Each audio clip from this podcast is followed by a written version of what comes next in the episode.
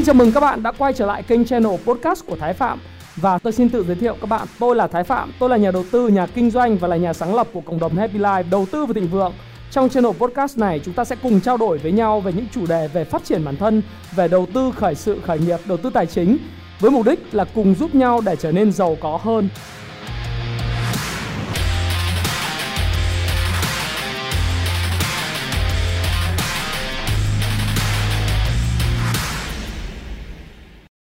Hi, xin chào tất cả các bạn. Chào mừng các bạn đã quay trở lại với channel của Thái Phạm và chúng ta lại cùng gặp nhau trong chuyên mục điểm tin tài chính và chứng khoán trong tuần tới vào mỗi chủ nhật 8 giờ tối chủ nhật hàng tuần chúng ta lại gặp nhau. Và tuần này đó là chúng ta sẽ cùng nhìn vào cái tuần từ ngày 12 tháng 4 uh, ờ, cho đến ờ, ngày ờ, 17 tháng 4. Uh, thị trường chứng khoán sẽ có những cái sự kiện gì, những cái vấn đề gì chúng ta cần lưu ý Chúng ta sẽ điểm qua lại thị trường chứng khoán tuần vừa rồi và chúng ta cần phải lưu ý những cái điều gì trong tuần tiếp theo. Đối với thị trường quốc tế, thị trường Việt Nam như thế nào? Thì uh, thứ nhất uh, cái tiêu đề của video ngày hôm nay thì tôi nghĩ rằng là tôi tôi thấy một cái video tiêu đề như thế này này rất là phù hợp. Đấy là chứng khoán Mỹ, cụ thể là Dow Jones, S&P 500 liên tục lập đỉnh cao mới. Vậy có cơ hội nào cho thị trường chứng khoán Việt Nam trong tuần tới hay không? Hay chúng ta tiếp tục quá trình lình xình tích lũy ờ, và nó sẽ biến động trong một cái biên độ dao động hẹp hay là có một cú sụt sụt giảm giống như kỳ vọng của một số những bạn đang cầm tiền hiện tại.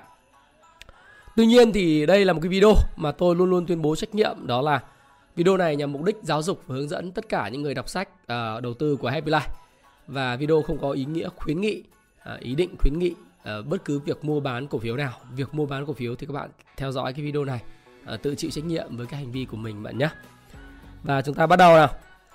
À, chúng ta thấy rằng đối với thị trường chứng khoán Mỹ của tuần vừa rồi à, thì thị trường chứng khoán Mỹ tiếp tục à, tôi nói là rất là mặn nồng dưới thời à, tổng thống Joe Biden. 100 ngày của tổng thống Joe Biden giống như tôi đã chia sẻ với các bạn trong cái video vào tối ngày thứ năm vừa rồi đấy ạ. Nó đang mang lại cho thị trường chứng khoán Mỹ rất nhiều sự hứng khởi trong đó thì ông Joe Biden đang cam kết và đang hoàn thành quá trình uh, tiêm chủng 100 triệu liều. Cụ thể ở đây, ông nói là 100 triệu liều đã tiêm và sẽ tiếp tục tiêm 100 triệu liều vaccine nữa cho người dân Mỹ. Tổng cộng là 200 triệu liều vaccine sẽ được triển khai trong 100 ngày đầu tiên của ông Joe Biden. Dẫn tới là cái niềm tin của người dân đối với quá trình hồi phục của thị trường chứng khoán Mỹ, của nền kinh tế Mỹ nó đang cao hơn bao giờ hết và việc làm đã được tạo ra rất mạnh mẽ trong tháng 3 kết hợp với lại những chính sách tiền tệ và tài khóa của của chính phủ Mỹ, chính sách tiền tệ của ngân hàng trung ương Mỹ là Fed và tức là hay còn gọi là cục dự trữ liên bang ha. Tôi tôi thì tôi không thích dùng từ cục dự trữ lắm bởi bản chất nó là một ngân hàng trung ương.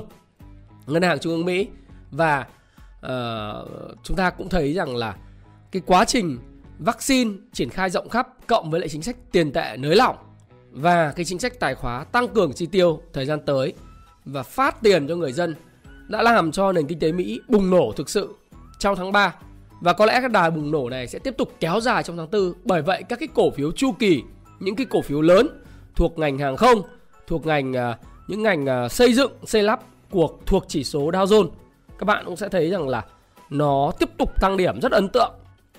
Chỉ số Dow Jones đã đạt kỷ lục cao nhất mọi thời đại là 33.800 điểm. Đấy. Chúng ta cứ ngỡ rằng là chỉ số Dow Jones cần phải chỉnh về mức 31.541 điểm. Đấy. Như tất cả những cái video trước mà tôi có dịp tôi nói rằng là nếu điều chỉnh thì nó điều chỉnh nhưng mà không ngờ nó chỉ điều chỉnh về khoảng 32.000 điểm test lại cái mức uh, hỗ trợ tức là mức mức hỗ trợ hay là mức kháng cự cũ đó thì là nó sẽ tiếp tục vươn lên. Tuy nhiên thì cái đà này thì tôi nghĩ rằng là nó tăng như thế này, nó tăng cũng bắt đầu nóng. Và nó, điều nó đòi hỏi là thị trường chứng khoán Mỹ trong tuần tới có lẽ là cần phải tích lũy lại. Cần phải tích lũy lại. Bởi vì nếu như nó tăng, tiếp tục tăng rất mạnh ờ, thì cái quá trình khi tăng mạnh lên thì nó sẽ có cú điều chỉnh nó sâu hơn. Bởi vì đây là cái đà tăng mà nó có thể vượt cái trend line rồi. Nó bắt đầu vượt cái trend line và khi nó vượt trend line thì nó cần phải tích lũy lại. Nếu không thì nó sẽ là một cái cú tăng nước rút. Ha, các bạn ha và tương tự như vậy, điều xảy ra với lại 500 công ty hàng đầu nước Mỹ. 500 công ty tư nhân khỏe nhất nước Mỹ hàng đầu nước Mỹ đó là S&P 500. Chỉ số S&P 500 hình thành cái mẫu hình ba bước tăng giá đúng như cái đồ thị nến Nhật nó viết đây. ba bước tăng giá và nó đạt cái mức là 4.128,8 điểm. Đây là cái mức cũng là cao kỷ lục trong suốt lịch sử của cái chỉ số S&P 500 này. Còn chỉ số Nasdaq là chỉ số của các cái công ty công nghệ hàng đầu nước Mỹ. Thì sau một quá trình giảm điểm rất sâu phá vỡ những cái mốc kháng cự uh, mốc mốc hỗ trợ trung hạn à, trung hạn của thị trường.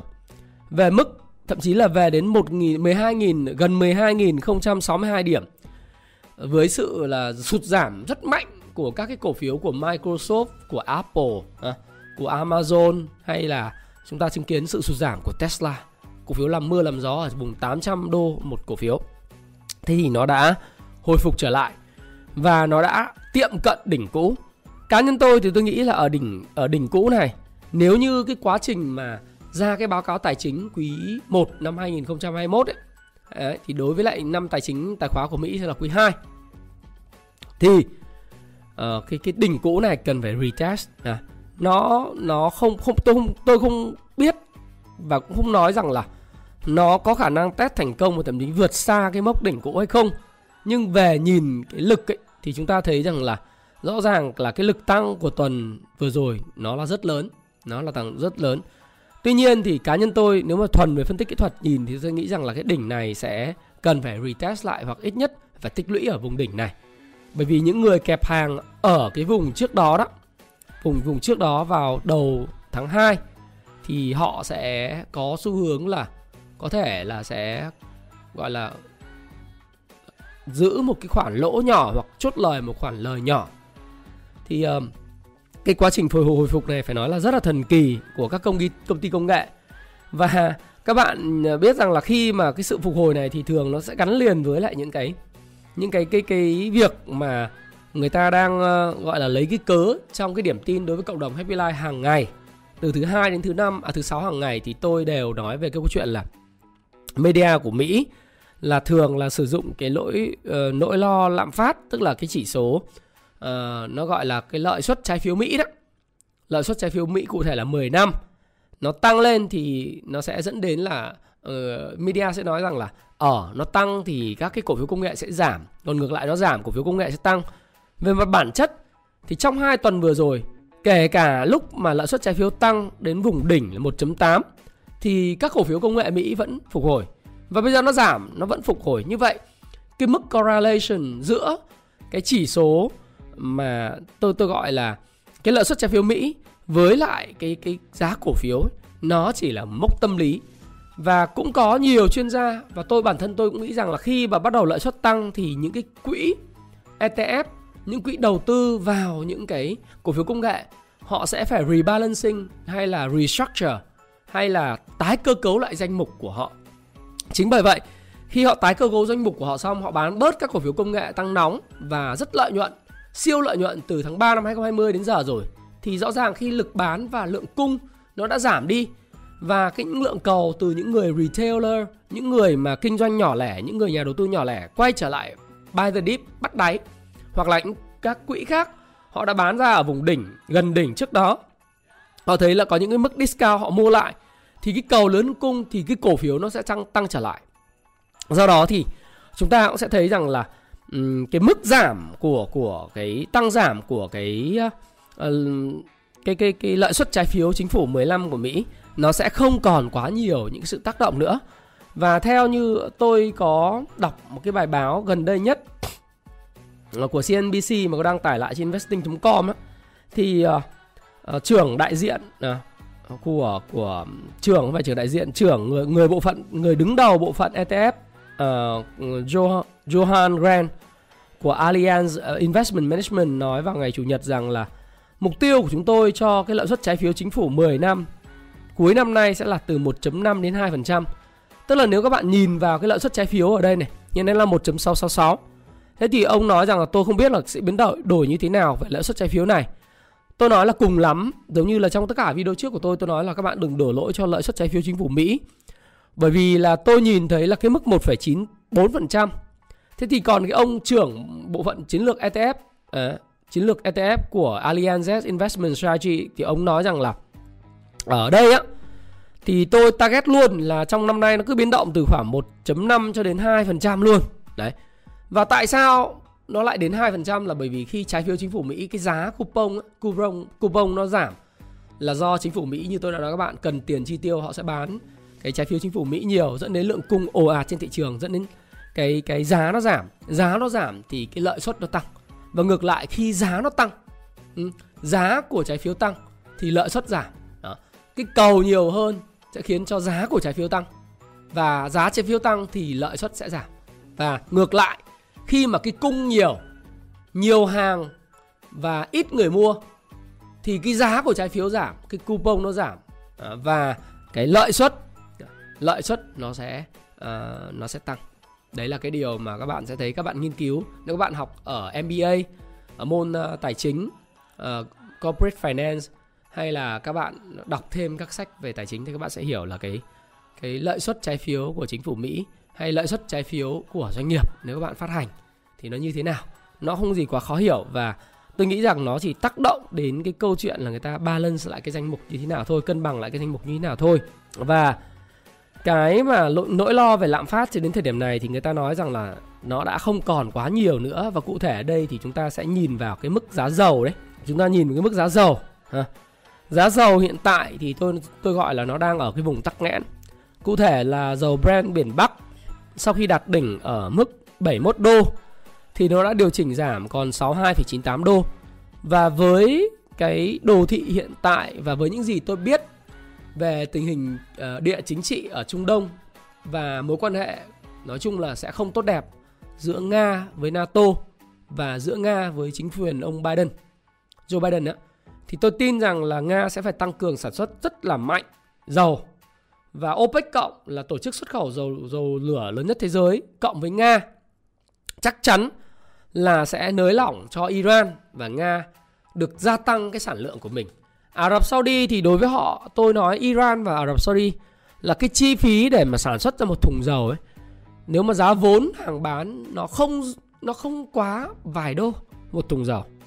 Bởi vì cái cái cái cái vùng tài nguyên mà chiếm cái sản lượng dầu chiếm tới 60% cái sản lượng dầu 70% lượng dầu trên thế giới nó nằm ở Trung Đông mà rất dễ khai thác à, rất dễ khai thác điều kiện tự nhiên mọi thứ thì cái cái cái giá dầu này đối với họ nó quá lợi nhuận rồi Do đó thì chỉ cần giữ cái giá dầu trên 50 đô, 55 đô là họ đã có rất nhiều lợi nhuận và họ sẽ tăng cường khai thác. Nhất là trong cái bối cảnh nếu các bạn nhìn thấy năng lượng xanh là cái ưu tiên mà thúc đẩy của ông Joe Biden. Năng lượng xanh bao gồm là có những cái xe điện, à, những cái uh, những cái động cơ mà sử dụng điện năng mặt trời nó sẽ tiếp tục nó sẽ thay thế dần cho những động cơ đốt trong diesel làm bằng những nguyên liệu hóa thạch. Thì ở cái vùng giá này trước khi chúng ta bàn về những siêu chu kỳ tiếp theo nó cần phải tích lũy. Tức là một cái quá trình tăng rất mạnh tăng gấp 3 lần tăng gấp 2 lần đi. Từ vùng ờ, 35 đô mà tăng lên 70 đô nó tăng gấp đôi như vậy thì bất cứ một quá trình tăng gấp đôi nào nó cũng cần một quá trình tích lũy. Thì nhanh thì kéo dài 7 tuần. À, nhiều thì kéo dài khoảng 5 tháng 6 tháng. Thế thì với cái vùng giá này tôi nghĩ rằng là tất cả các nước xuất khẩu dầu lửa OPEC bao gồm có người lead của cái tổ chức này đó là Ả Rập Saudi sau đó là những cái quốc gia như là Nga sẽ phải tăng cường sản xuất. Và giá dầu nếu nó tắc nghẽn ở cái vùng 61 đến vùng 65 đô đó là một sự thành công của các nước xuất khẩu dầu lửa rồi. Chứ không cần phải nói là nó tăng lên 70 đô.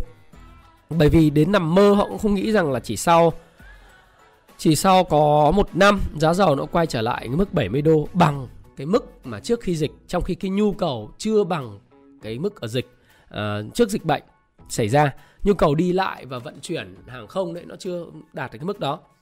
Thì chúng ta có thể nói rằng là ở cái mức giá dầu này đó Ờ, và dưới sức ép của NATO thì Nga sẽ phải cần nhiều hơn những đồng đô la để mà trang bị ờ, về vũ khí, về quân sự, về, về ngoại hối, tích trữ thêm vàng. Giá vàng hiện nay cũng đang giảm nhưng mà chúng ta thấy rằng khi mà giá vàng giảm thì những nước nào tích trữ vàng nhiều nhất chúng ta có thể kể đến là nga tiếp tục là đất nước tích trữ vàng rất nhiều. Hai nữa là trung quốc cũng là đất nước đang ờ, ở châu á đang mua vàng nhiều. Đấy thì chúng ta thấy rằng là nếu như vậy thì giá dầu nó sẽ tắc nghẽn trong một khoảng thời gian dài kế tiếp Đấy, rất khó để trong cái mẫu hình này nó có thể quay trở lại trừ khi nó có những cái chiến tranh mà những cái sự kiện thiên nga đen đột biến ở Trung Đông mà chúng ta không nắm được thông tin. Đợt vừa rồi thì các bạn thấy là lúc mà giá dầu giảm đang giảm rất mạnh thì nó có cái sự kiện của kênh đào Suez bị tắc nghẽn khiến giá dầu tăng vọt trở lại mức 65 đô nhưng mà sau khi mà xử lý xong cái sự kiện kênh đào Suez thì giá dầu lại quay về mức bình thường. Và tôi nghĩ rằng cá nhân tôi thì tôi vẫn tin rằng là cái vòng đường viền cổ này nếu như bị phá vỡ thì giá dầu có thể quay về mức khoảng 57 đô la một thùng đúng không? Đấy là điều mà chúng ta kỳ vọng trong vài tuần tới. Đấy. Thì uh, đấy là điều mà chúng ta nói rằng là tại sao cái lạm phát nó sẽ tăng một cách từ từ và chu kỳ siêu siêu siêu siêu hàng hóa nó bắt đầu nó đã bắt đầu chưa? Nó đã bắt đầu rồi. Nhưng nó không phải là tăng một phát lên mặt trăng. Nó sẽ cần thời gian. Hàng hóa giá như đồng, thép, dầu, các mặt hàng lương thực, Trung Quốc đầu cơ thì quá trình đầu cơ của họ đã thành công.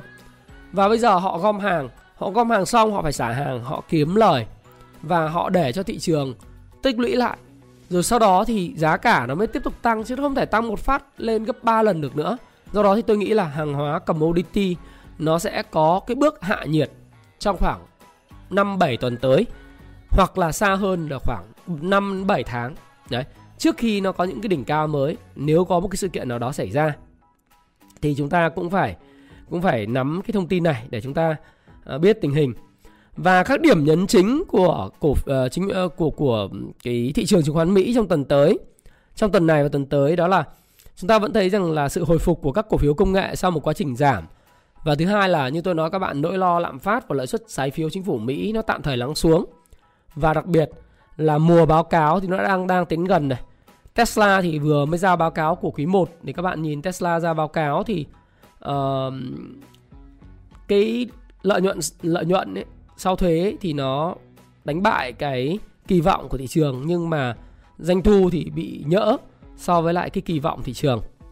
Ví dụ như là uh, trong ngày thứ tư thì cái first quarter của năm á là cái lợi nhuận ở đây thì theo báo báo chí nói rằng là lợi nhuận thì đã à, vượt xa cái kỳ vọng của những nhà phân tích nhưng mà doanh thu thì lại rất là là thiếu so với lại cái uh, phân tích uh, phân tích và dự báo của những nhà phân tích chứng khoán.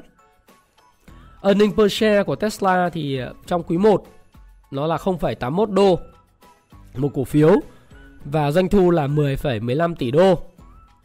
Trong khi ở uh, những cái poll, những cái thăm dò dư luận của các nhà đầu tư thì earning per share của Tesla một quý thì nó rơi vào khoảng là 0,795 đô.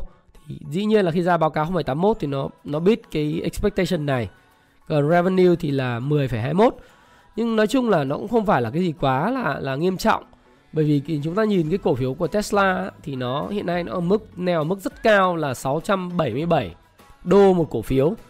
Và mức này thì nó nói rằng là cái cổ phiếu Tesla hiện tại đang được giao dịch ở mức P, PE ratio là tỷ lệ PE là 10.000 à, 1062 đô la à 62.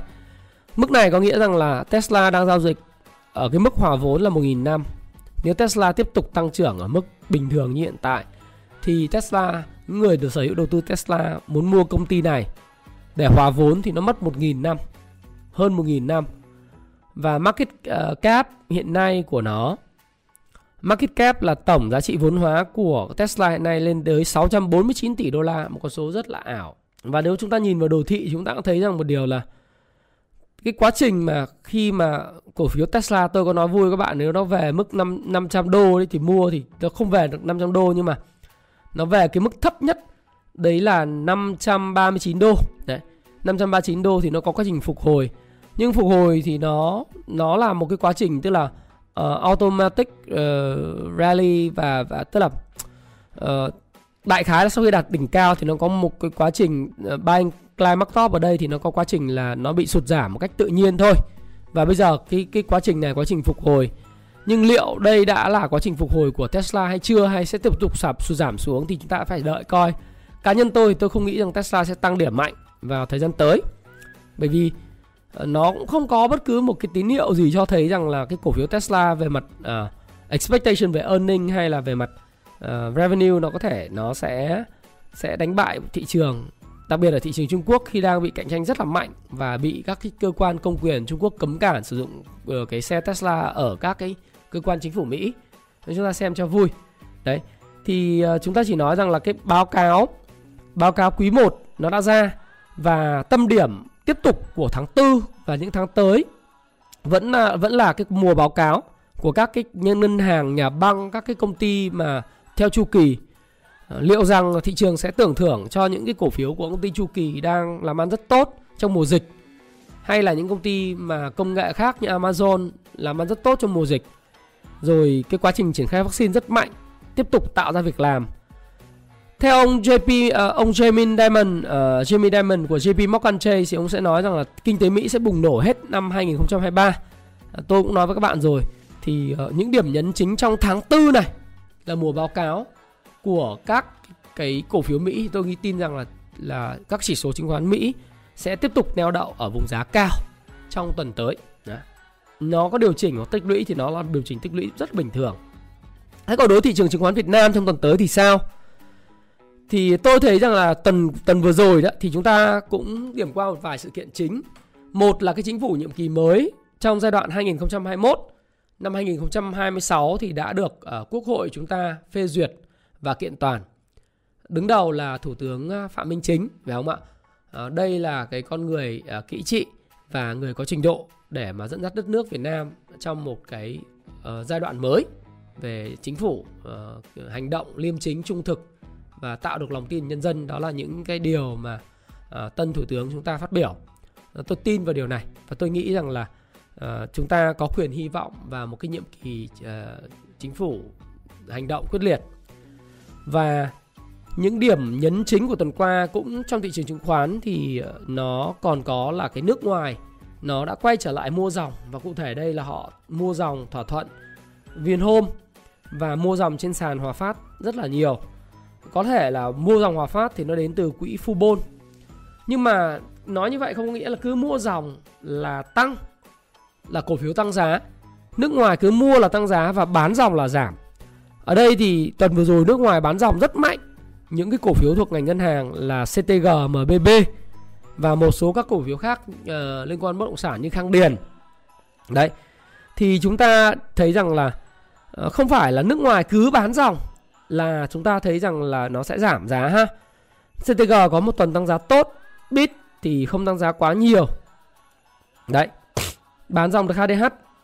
Thì tuần vừa rồi nếu các bạn nhìn vào đây á, các bạn sẽ thấy rằng là Ờ, trong tuần vừa rồi trong 5 ngày giao dịch vừa rồi thì cái ngày thứ hai là mua dòng 147 tỷ, ngày thứ ba bán dòng nhẹ, thứ tư là bán dòng 57 tỷ, thứ năm bán dòng nhẹ chút 10 tỷ, còn thứ sáu là mua dòng 2332 tỷ. Có nghĩa là nước ngoài mua dòng trở lại, nhưng mà cái đây là chúng ta nói là mua dòng như thế nào và bán dòng như thế nào. Thì chúng ta thấy một điều là chúng ta nhìn vào đây, chúng ta nói rằng là cái quá trình bán dòng à, của chứng khoán, của nước ngoài trên thị trường chứng khoán Việt Nam để cơ cấu lại danh mục đưa về các cái thị trường lớn, có thể nó đã quyết kết thúc. Nó có thể nó đã kết thúc với những cái sự chuyển nhượng à, mạnh mẽ mà của các cái cổ phiếu lớn. Thí dụ như là Ờ, Fubon đã giải ngân nhiều vào Hòa Phát rồi ờ, mua dòng ờ, rất nhiều là VRE rồi rồi rồi Vinhome, các cổ phiếu nhà họ Vin. Thì đây là một cái điểm mà chúng ta thấy rằng là nó là cái cái điểm tâm lý cho thị trường thôi. Tuy nhiên thì tôi cũng rất là đồng tình với quan điểm của cái đại diện của Dragon Capital ấy, là quy mô thị trường hiện nay tăng hàng chục lần rồi. Và khối ngoại thì không còn dẫn dắt cuộc chơi nữa bởi vì thực ra khối ngoại hiện tại nó chỉ còn chiếm khoảng hơn 13 12% cái thị trường chứng khoán Việt Nam thôi. Trước đây thì khi thanh khoản nó thấp thì khối ngoại chiếm chiếm thị trường rất là nhiều. Do đó thì cái mua bán của nước ngoài thì nó ảnh hưởng rất lớn đến tâm lý nhà đầu tư ngoại ở Việt Nam. Nhưng hiện tại thì các nhà đầu tư uh, nhỏ lẻ của chúng ta đó là chiếm rất nhiều rồi bây giờ cần dẫn dắt là cần dẫn dắt bởi những cái cái cái nhà đầu tư lớn trong nước những quỹ ETF lớn ở trong nước và những cái tự doanh hay những cái tổ chức lớn ở trong nước dẫn dắt. Chứ rất khó là nước ngoài nắm được cái quyền chi phối cuộc chơi. Và theo đại diện của ờ, Dragon Capital là ông Lê Anh Tuấn thì tôi thấy rằng là uh, nó cũng nó cũng ok. Đó là vốn hóa thị trường từ năm 2000 tới đây có một cái điểm phân tích của Dragon Capital theo DC Dragon Capital ạ là 2010 thì vốn hóa thị trường Việt Nam nó là 40 tỷ đô còn hiện tại nó là 250 tỷ đô. Nó vào tăng chục lần thì cũng là hơi quá nhưng mà tăng 6 lần.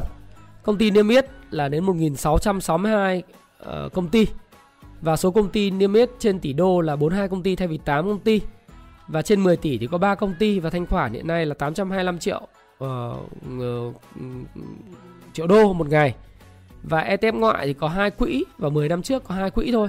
VNM và DB thì bây giờ có 8 quỹ ETF nội địa quỹ ETF niêm yết đa quốc gia và chứng quyền có đảm bảo phái sinh rồi quỹ ưu trí giao dịch T0 vân vân, sắp được triển khai.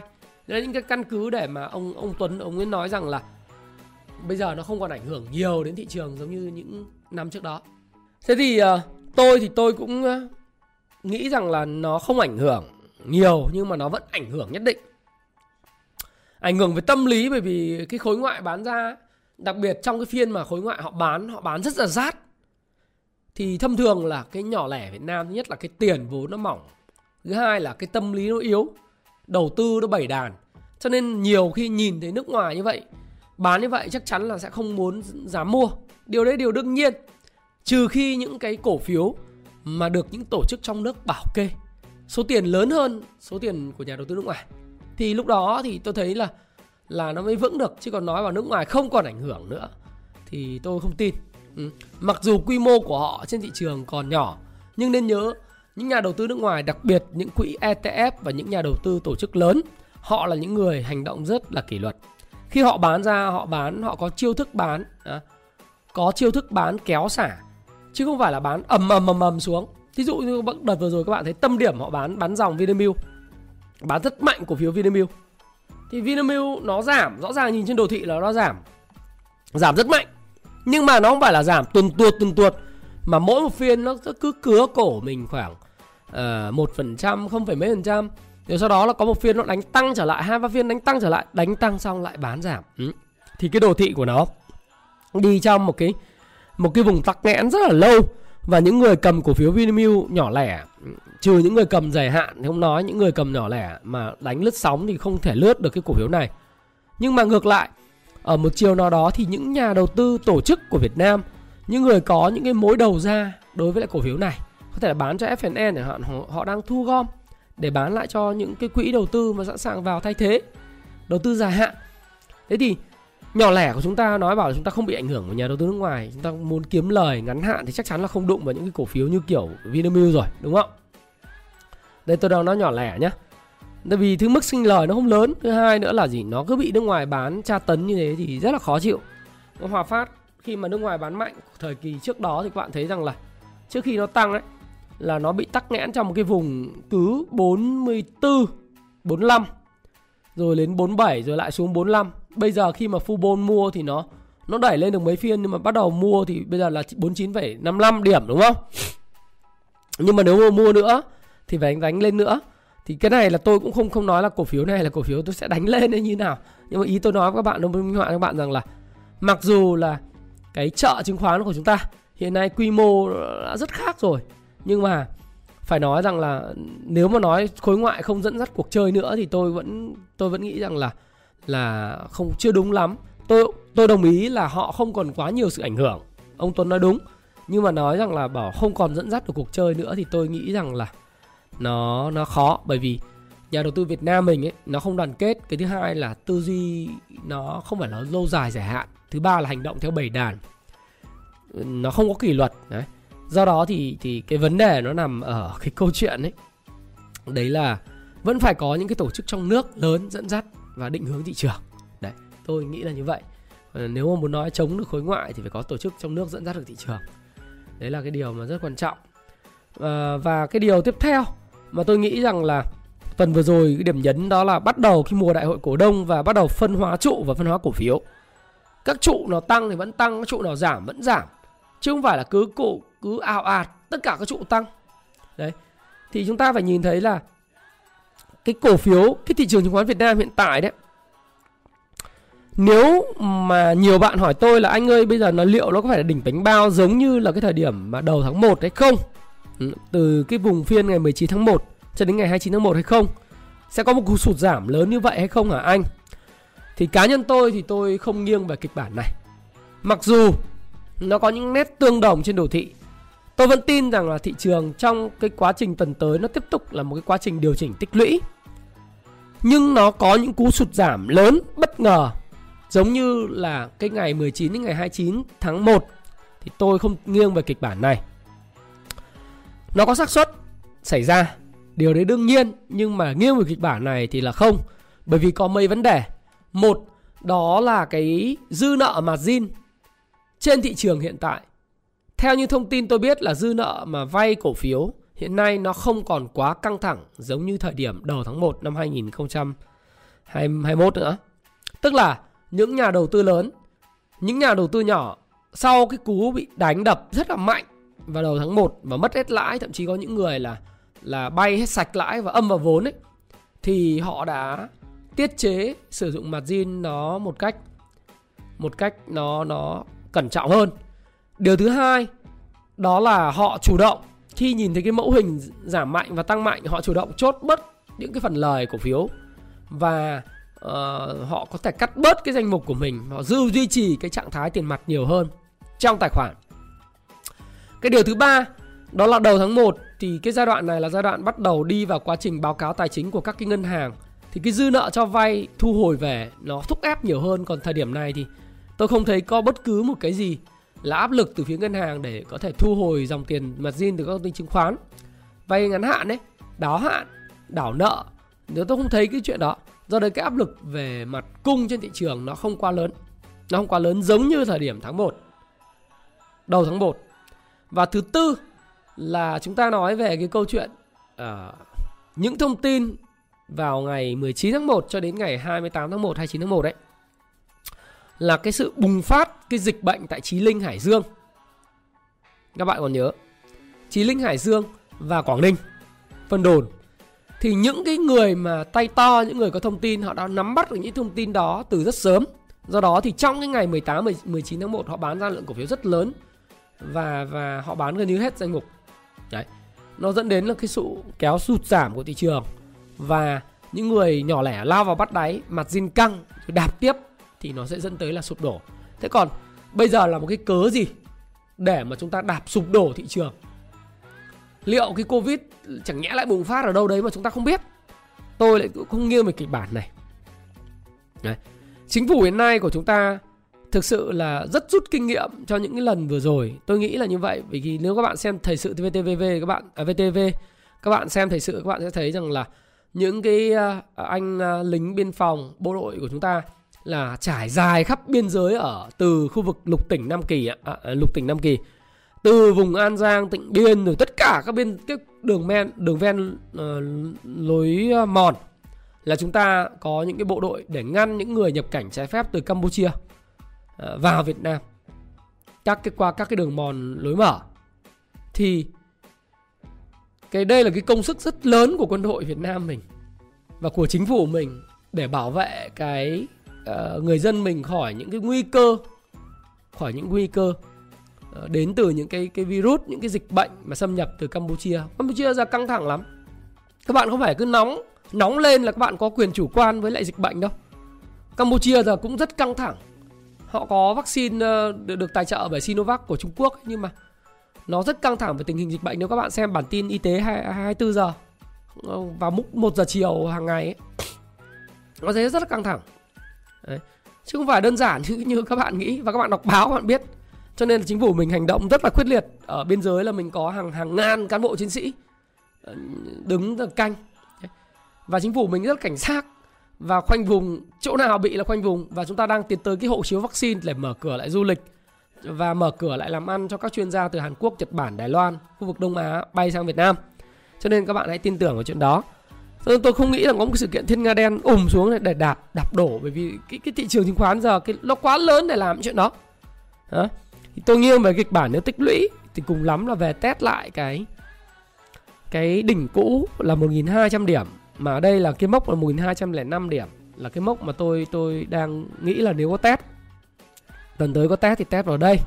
Chứ nhiều khi các bạn bảo phải sụp đổ mạnh giống như là cái ngày 29 thì tôi không tin bởi vì nếu như thị trường không không vẻ không tin, nó vẫn có xác suất đấy, chứ không phải không. Nhưng mà nếu như tất cả mọi người trên thị trường nhỏ lẻ đều biết cái chuyện đó rồi và đều sợ thì nó sẽ không xảy ra. Bởi vì sao? Con người khi mà đã cảnh giác thì rõ ràng là anh chẳng có áp lực gì phải bán mạnh cả. Trừ khi là có hành động triệt hạ thị trường đến từ những nhà đầu tư tổ chức, thoát ra bằng mọi giá, bằng một sự kiện thiên nhai đen nào đó hoặc là họ bị rút quỹ thì mới có cái trường hợp đấy xảy ra đấy, chứ còn cái câu chuyện mà trong tuần tới mà nó tiếp tục đâm thùng xuống sâu và phá cái mốc 1.200 điểm đã đạt được thì tôi chả thấy tin về cái chuyện này bởi vì mất bao nhiêu công mới kéo lên được, thì bây giờ lại đạp đổ Nha. khó. Kéo lên khó. Ngay, tôi không tin. Nhưng mà tích lũy là ok, ha. Tích lũy là ok. Và trong cái quá trình tích lũy đấy tuần tới cũng là tuần mà tiếp tục cái mùa đại hội cổ đông và báo cáo kết quả kinh doanh quý 1 và ước tính kết quả kinh doanh quý 1 2021 như thế nào? Tôi sẽ có một cái video hẹn các bạn vào ngày thứ ba à, tuần tới. Và chúng ta sẽ tại sao thị trường đang chờ đợi tích lũy? Bởi vì nó có thông tin là chúng ta có đang chờ đợi thông tin review của cái quỹ ETF các cái quỹ ETF mà giống như là cái ông ở uh, Dragon Gate Portal ông nói bây giờ các quỹ ETF của khối nội của mình ấy nó nó nó rất là nhiều là nào là VFM, VN30, Diamond rồi uh, Finlit rồi này kia họ sẽ review lại cái cơ cấu lại danh mục và họ sẽ công bố cái thông tin cơ cấu vào ngày 19 tháng 4. Chính bởi vậy thì cái quá trình mua bán của họ đang diễn ra rất là mạnh mẽ. Đang diễn ra rồi chứ không phải đợi đến ngày ngày 29 tháng 4 mới hoàn tất đâu. Ừ. Họ đang mua rồi. Họ đang bán rồi. Chứ không phải là bây giờ bạn thấy là họ họ họ công bố vào ngày 19 tháng 4 rồi bạn mua theo loạn bạn thắng, không thắng được đâu. Bạn muốn thắng được bạn phải nhìn những cái thứ biến động trên thị trường hiện nay, à, đồ thị kỹ thuật và và những cái thông tin đưa ra về giá và khối lượng ở trên đồ thị kỹ thuật các bạn đã mua rồi. Chứ đến lúc ngày 19 tháng 4 họ công bố rồi đến ngày 29 bạn chẳng kiếm được cái gì cả. Và chính vì quá trình mua bán rất mạnh như vậy cho nên các cổ phiếu trụ bây giờ đang bị tắc nghẽn. Đấy. Nó đó lý do tại sao tôi nói rằng là là cái cái cái cái, cái VN Index nó sẽ tích lũy là như vậy. Nó rất khó để tăng trong cái giai đoạn từ giờ đến cuối tháng tư, À, rất khó để tăng. Đến thôi nói cái tuần vượt tới đi, 19 uh, ờ, nó rất là, là khó. Tuy vậy, dòng tiền vào thị trường ra rất là mạnh mẽ. Tiền ra quá nhiều. Hả? Tiền quá nhiều. Khoảng 11 giờ 5 phút là nghẽn rồi. 11 giờ 15 phút là nghẽn rồi. 11 giờ 20 phút một phiên sáng thôi. Tôi tôi đang tin nếu mà trong trường hợp mà nó nghẽn như thế này thì đừng giao dịch. Tôi kiến nghị là giao dịch buổi sáng. Đóng phiên ATC lúc ờ, uh, 11 giờ 30 giống như cách đây 10 năm. Chứ làm phiên chiều không có ý nghĩa gì cả. Nó chơi vậy nếu tình trạng nhẽn mà tiếp tục không cải thiện. Hôm nay là ngày 11 thì nghe đâu là đang test lại cái hệ thống của uh, test và thử nghiệm với các công ty chứng khoán từ sở giao dịch chứng khoán thành phố Hồ Chí Minh. Nhưng tôi tin rằng cái quá trình nghẽn này, nghẽn lệnh này thì theo đại diện ờ, của của Jose thì nói rằng phải mất 100 ngày, cái 100 ngày cơ. 100 ngày thì nó sẽ phải cần cần nhiều hơn đến tháng 7, nó còn phải nghẽn nữa, đúng không? Thì nếu đã nghẽn thì thôi đóng phiên luôn vào ATC, nói thế thôi nhưng mà nó liên quan đến quy định quy chế giao dịch. Uh, nó ảnh hưởng đến uy tín của mình trên thị trường thế giới chứ không phải không đúng không? nói nên chơi vậy thôi. Thế thì uh, tiền nhiều quá và cái 11 rưỡi nó nó nghẽn lạnh rồi. Cho nên là tôi tin rằng là dòng tiền tiếp tục sẽ phân hóa. Dòng tiền tiền thông minh nó vẫn vào những cổ phiếu có triển vọng tốt có câu chuyện có câu chuyện. Kết quả kinh doanh quý 1 tốt. Triệt vượt bậc triển vọng 2021 vượt bậc. Không phải là cổ phiếu trụ thậm chí cổ phiếu trụ mà kết quả triệt vượt bậc nó vẫn được tưởng thưởng. Đấy.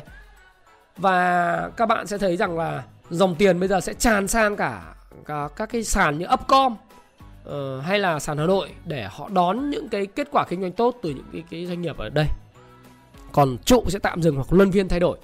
Ví dụ như cuối tuần các bạn sẽ thấy là thông tin đại hội cổ đông của FPT ngày 8 tháng 4 xong thì uh, ngày 9 tháng 4 đó, FPT tăng 3% Đấy. Uh, do cái, cái phát biểu của anh Bình anh nói vài câu thì uh, tự dưng là nó tăng. Rồi uh, kết quả kinh doanh tăng 22% đợt vừa rồi thì FPT bán đất ở Đà Nẵng khá là thuận lợi cho nên nhiều khi họ hạch toán cái đó vào nó tăng lên hơn tốt lợi nhuận đấy. Cái làng đại học của FPT Đà Nẵng bán tốt đấy là bạn bè tôi mua tôi biết tí tí. Anh em nói vậy. Đấy. Thì thì mình cũng phải lưu ý là tiền giờ quá nhiều nhá. Nó sẽ tràn những cổ phiếu có tốt có triển vọng có câu chuyện. Nhưng nên các bạn không phải cứ nói là uh, index nó tắc nghẽn như vậy là các bạn thấy rằng sợ hay là gì đâu. Nó sẽ phân hóa rất mạnh. Những cái cổ phiếu nào mà ETF đang review thì, thì dòng tiền thông minh họ sẽ tích lũy cùng. Hoặc là họ sẽ họ sẽ tránh xa. Họ tìm những cái cổ phiếu ngắn hạn trước mắt. Thế thì uh, còn nếu mà muốn lên tiếp thì sao? Chúng ta vẫn bảo đảm bảo tôi vẫn ờ, bảo lưu quan điểm là 1260 và 1330 uh, nhưng mà muốn lên tiếp thì phải sau cái review ETF và thứ hai nữa là banh bất động sản chứng khoán vẫn là những cái trụ cột của thị trường. Và tình trạng nghẽn mạng nó phải được giải quyết ở mức độ nào đấy. Và riêng cái phần mà liên quan đến ờ, đây các bạn nhìn tiền nhiều cứ nghỉ sớm này kia, nhà đầu tư hụt hơi. Bây giờ báo cũng giống tôi, gọi EV Index đúng bản chất, đó là một cái chợ chứng khoán của người Việt. Đấy, hai báo tuổi trẻ cũng cũng đăng vậy đó, ha. Vào ngày 9 tháng 4 chợ chứng khoán lại nghỉ sớm. Đấy. tôi chắc nghĩ là báo chí giờ cũng đúng quan điểm của Thái Phạm. Thực ra nó là chợ thôi, market mà. Dịch tiếng Việt nó chợ cho nó thân thân thiện. Chợ chứng khoán của người Việt. Ờ, đúng không? Stock market. Dịch cả cái gì? Chợ chứng khoán là dịch cái gì? Market market nghe sang mồm nhưng nó là chợ thôi. Chẳng qua là buôn mặt hàng gì? Buôn giấy buôn cổ cổ phần cổ phiếu. Thì ờ, đối với chúng ta chúng ta thấy rằng là uh, cái uh, trái phiếu hiện nay thì nó được huy động rất là mạnh. Nói sơ sơ chút về cho doanh nghiệp bất động sản đấy thì và và cho nên tôi nghĩ là bất động sản vẫn là một cái cái cái uh, sẽ thu hút vốn của nền kinh tế rất mạnh. Nhưng mà bây giờ nó đang bị lên cơn sốt đất điên lên thì tôi sẽ hẹn các bạn nói về vấn đề này trong thứ năm tuần tới. Đấy thứ năm tuần tới. Và nếu vào với các cổ phiếu công ty chứng khoán thì ờ, tôi thấy là vừa rồi có chứng khoán bản Việt chứng khoán ờ, MBS chứng khoán của ngân hàng quân đội đấy thì họ đều nói với tôi rằng là thực ra trong tất cả các cái tôi đều là cổ đông nhỏ nhỏ của các hai cái cái cái mã cổ phiếu này. Thế nhưng mà uh, tôi cũng rất thích cái quan điểm là là không chạy theo thị phần bằng mọi giá và họ tập trung vào lợi nhuận và chất lượng lợi nhuận uh, trên mỗi một doanh thu một đồng lợi nhuận doanh thu môi giới. Thì cái đó tốt hơn cho cổ đông rất là nhiều. À, thì tôi tôi thấy rằng như vậy. Và một vài những cái thông tin về chuyển đổi số hay là về phát hành trái phiếu Ờ, của bất động sản sẽ là những cái tâm điểm mà tôi sẽ làm ờ, video cho nói rõ hơn về cái bất động sản lên cơn sốt điên trong tuần tới thì các bạn còn phải làm gì. Vào thứ năm nha, chúng ta sẽ hẹn nhau video thứ ba, thứ năm. Xen kẽ vào đó thì có thể có một vài những cái video ờ, mà tôi nói về về thêm cho các bạn, về những cái phần về phát triển bản thân hay là về kinh doanh các bạn ha. Nói như vậy. Và với cái thông tin liên quan điểm tin của tuần này thì tôi sẽ dừng lại ở đây và tôi tin rằng là dòng tiền hiện nay đang chảy rất là mạnh mạnh mẽ. Nó vẫn tập trung vào những cổ phiếu. Thứ nhất là giao dịch thông suốt. Thứ hai là những cổ phiếu có câu chuyện và triển vọng kết quả kinh doanh quý 1 rất tốt. Triển vọng kinh doanh của năm 2021 rất tốt. Và rất tốt đây là gì? Doanh thu và lợi nhuận tăng trưởng rất mạnh. Thị trường được mở rộng. Gia tăng được lao động, năng suất lao động. Và việc làm cho người ờ, cán bộ công nhân viên earning per share sẽ được cải thiện chất lượng quản lý tài sản gia tăng chất lượng lợi nhuận gia tăng chất lượng quản lý à, cái tính thanh khoản của công ty gia tăng.